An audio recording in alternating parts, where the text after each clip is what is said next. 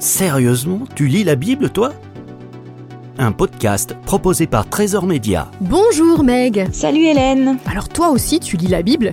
Euh, tu as d'ailleurs grandi plus ou moins avec elle, hein, puisque tes parents te lisaient des histoires de la Bible quand tu étais petite.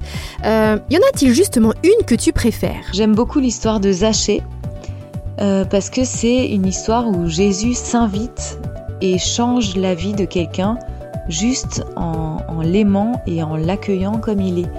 Euh, Jésus n'a pas demandé à Zachée de changer avant de manger chez lui ou de rembourser euh, ce qu'il avait volé. Il est juste allé chez lui comme ça et ça a changé la vie de Zachée. Et ce qui est inspirant aussi dans cette histoire, c'est à quel point Zachée avait euh, une envie irrésistible de voir Jésus comme il était petit, il est monté dans un arbre. Donc du coup, ouais, dans cette histoire, je, je vois vraiment plein de choses qui m'émerveillent, et en particulier ouais, sur la personne de Jésus, la façon dont il s'invite euh, chez Zachée, et la façon dont ça change sa vie. Meg, est-ce que tu as un verset préféré? J'ai plein de versets qui me guident un peu. Alors il y en a un qui m'inspire depuis très longtemps, c'est à chaque jour suffit sa peine. Donc ne t'inquiète pas du lendemain.